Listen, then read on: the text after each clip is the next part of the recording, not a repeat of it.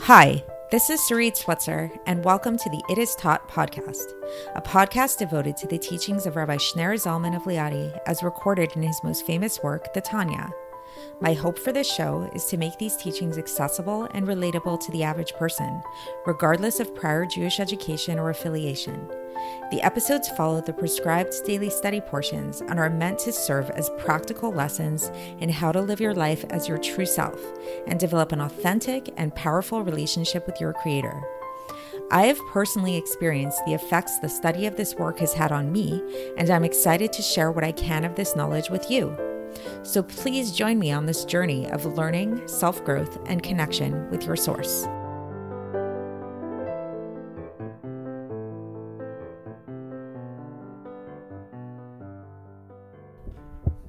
Hi, and welcome to the It Is Taught podcast. This is episode 597 for the 23rd of Tammuz in a regular year.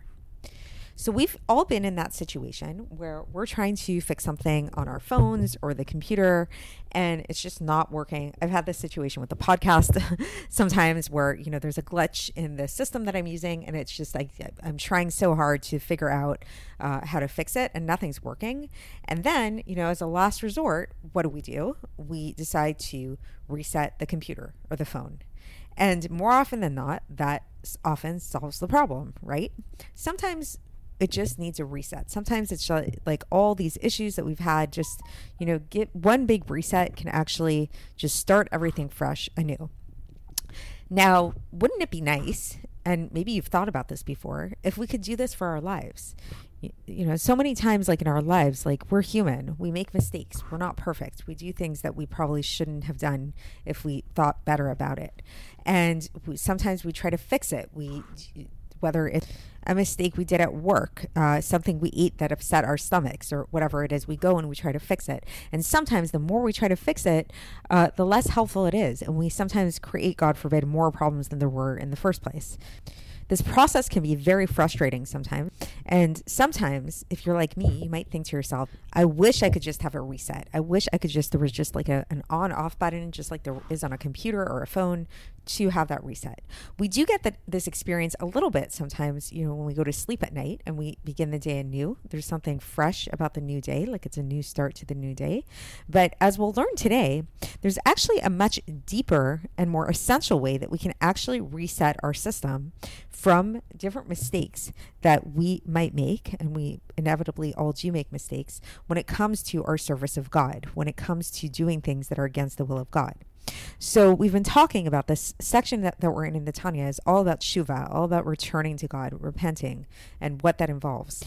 And in the past few episodes, we've been talking about um, the the sobriety involved in tshuva, and we talked about addiction, and we talked about really becoming to this place of really being very sober and aware of what we do and how what we do affects the world around us, affects God, affects the Shekhinah, how the Shekhinah is really in pain when things are not, when people are not doing what they need to do in life, and all of that. So once we come to this recognition, once we come to this place of sobriety, of really realizing the effects of our actions and feel so bad and really regretful about things that we've done, what do we do then? How do we fix it? We, this lead us to a state of kind of becoming frantic, maybe, you know, like maybe I should do another mitzvah and this mitzvah and what and whatever. But as we'll learn today, we're going to talk about this idea of a reset. How, in fact, there's a way that we can reset our system, that we can reset our connection with God. And the key to tapping into that place of reset is with the power of compassion. And the way that this is going to be illustrated is in the uh, the going back to the Tetragrammaton and how we've been talking about how when we do things that are against the will of God, then what this does is kind of messes up the the uh, placement of the letters in the Tetragrammaton, namely the the hay of the tetragrammaton. And when we do tshuva, it's all about restoring tashuv hay, restoring the hay back to its proper place. And as we'll learn today, the way that we do this, the way that we reset the order of the letters of the ke vav the tetragrammaton, is actually by tapping into a place that's above them, a place that's called the kotzo shel yud, the crown of the yud, the first, but the point, not quite the yud yet, but it's like the very beginning of the yud itself. And in that place of the kotzo shel that's where we can find what are called the Yud Gimel Midos Harachamim, the 13 attributes of mercy. And those 13 attributes of mercy are really this key to this reset, this way that we can reset our relationship with our souls, with God, and really begin anew with our relationship with God and with ourselves. So, with that being said, I think we should get into the text and see how the Alter Rebbe explains this. For context, we are beginning chapter 8 today of Iggeres HaTeshuva. So, the Alter Rebbe begins and he says, after thinking deeply about everything that we spoke about before, namely this whole idea of arousing compassion and coming to a broken heart and all of that, then that like that's like the proper preparation. That's the prerequisite to be able to then come uh, and to request of god from the depths of one's heart. And then this this is a quote from Tehillim, chapter 51, verse 3, with, which means um, in accordance with your abounding compassion, erase my transgression. So it's like when we basically arouse compassion within ourselves and we come to that state of compassion within ourselves and that brokenness of our heart, we can arouse compassion. We can ask Hashem to respond in kind and give us compassion as well. So this is exactly what the Alter, Alter Rebbe now says. He says, because at that point, after engaging in this whole practice, practice of thinking about the compassion and the breaking of the heart and everything like that, then it will really be ingrained for true, truly in their in their heart the greatness of the compassion on this aspect of godliness that's found in their soul, and as well as the in the source above, as we explained above. So, like at this point, like basically through engaging these medita- these meditations that we've been discussing about, like really thinking about uh, feeling compassion for your true self, for your godly self, and for your source, God, about like how you've drawn these things down into the depths with you through your transgressions. This is going to be like this is going to arouse this real compassion within you uh, to the point that you can now then arouse compassion on high. So then the Alter Rebbe goes on. So what do we mean by arousing compassion on high? He gets more specific. He says this will arouse the compassion on high from the 13 midos of, of mercy. So there's this thing in Hebrew, the Yud Gimel Midos Harachamim, the 13 attributes of mercy that come from the supernal will of God, which is hinted at in the thorn, in that little protrusion on the Yud that we spoke about in a previous episode. We spoke about this idea that in look at the tetragrammaton, the yud k vav k. So there's four letters: the yud, the hey, and the vav, and the hey. But then there's kind of like this fifth little mini thing where it's like the little protrusion on that yud, and that little protrusion on the yud is an allusion to keter. We said, which is uh, which is above all the ten sefiros. It's like kind of the beginning of it all. It's also uh, it's it's it corresponds to the level of will, the supernal will of God. And so here, the Alter Rebbe is really focusing on how this protrusion of the yud, this aspect of uh, of the keter, is the source of not only the ratzon, but it's it's this is where the thirteen attributes of mercy come from, and this level, this protrusion of the yud, is way above. It transcends the influ- influence that comes from those other letters of the yud So it's higher than the tetragrammaton. And this is why, when we say, when we talk about the 13 attributes of mercy, they are able to correct all defects. As it says, and this is a quote from Bamidbar chapter 14, verse 18. It says,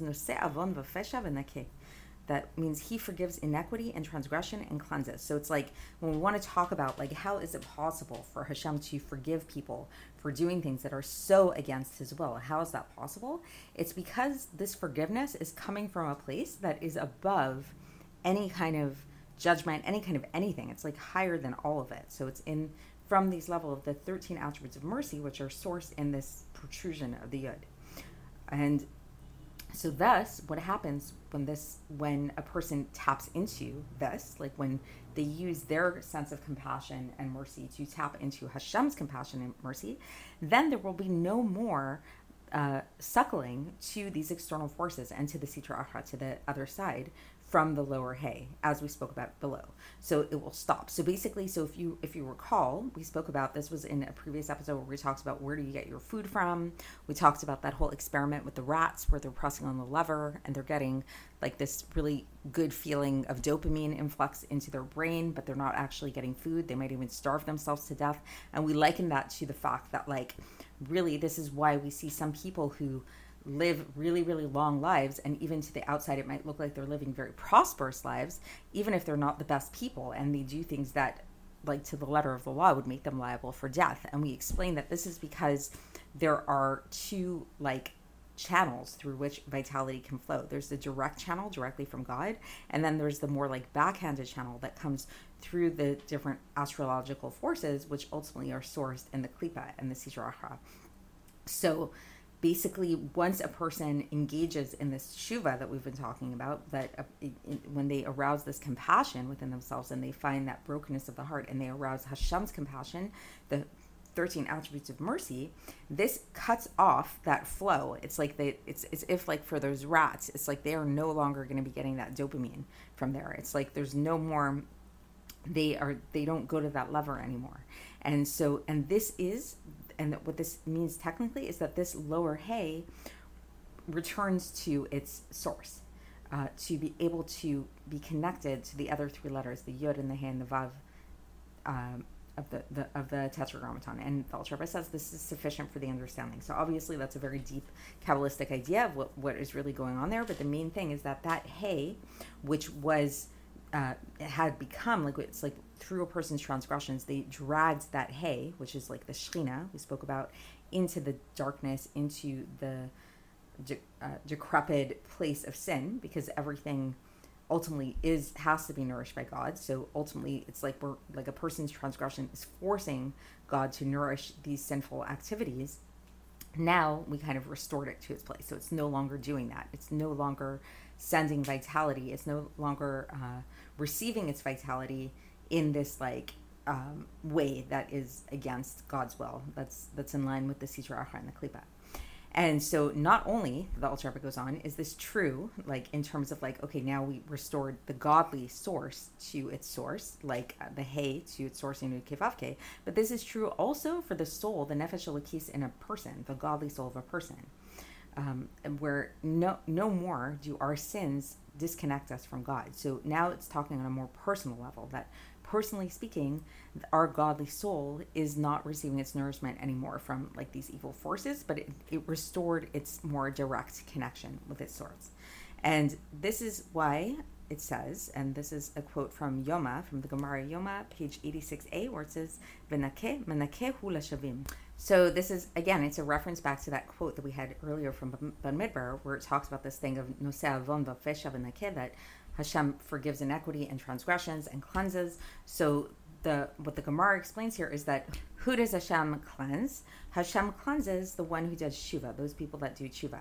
And what does it mean by cleansing? What do we mean by that? It means that Hashem really cleans and uh, bathes their their soul, which have become soiled at this point like just like sometimes people liken it to like a, a baby who whose diaper gets really dirty you know like that basically these sins that we do they really they cause a lot of dirt. They cause there to be a lot of uh so, of blemishes on our soul and what is these what are these blemishes? What is this dirt? The, this is the external forces and the sitra achra as we've been describing it.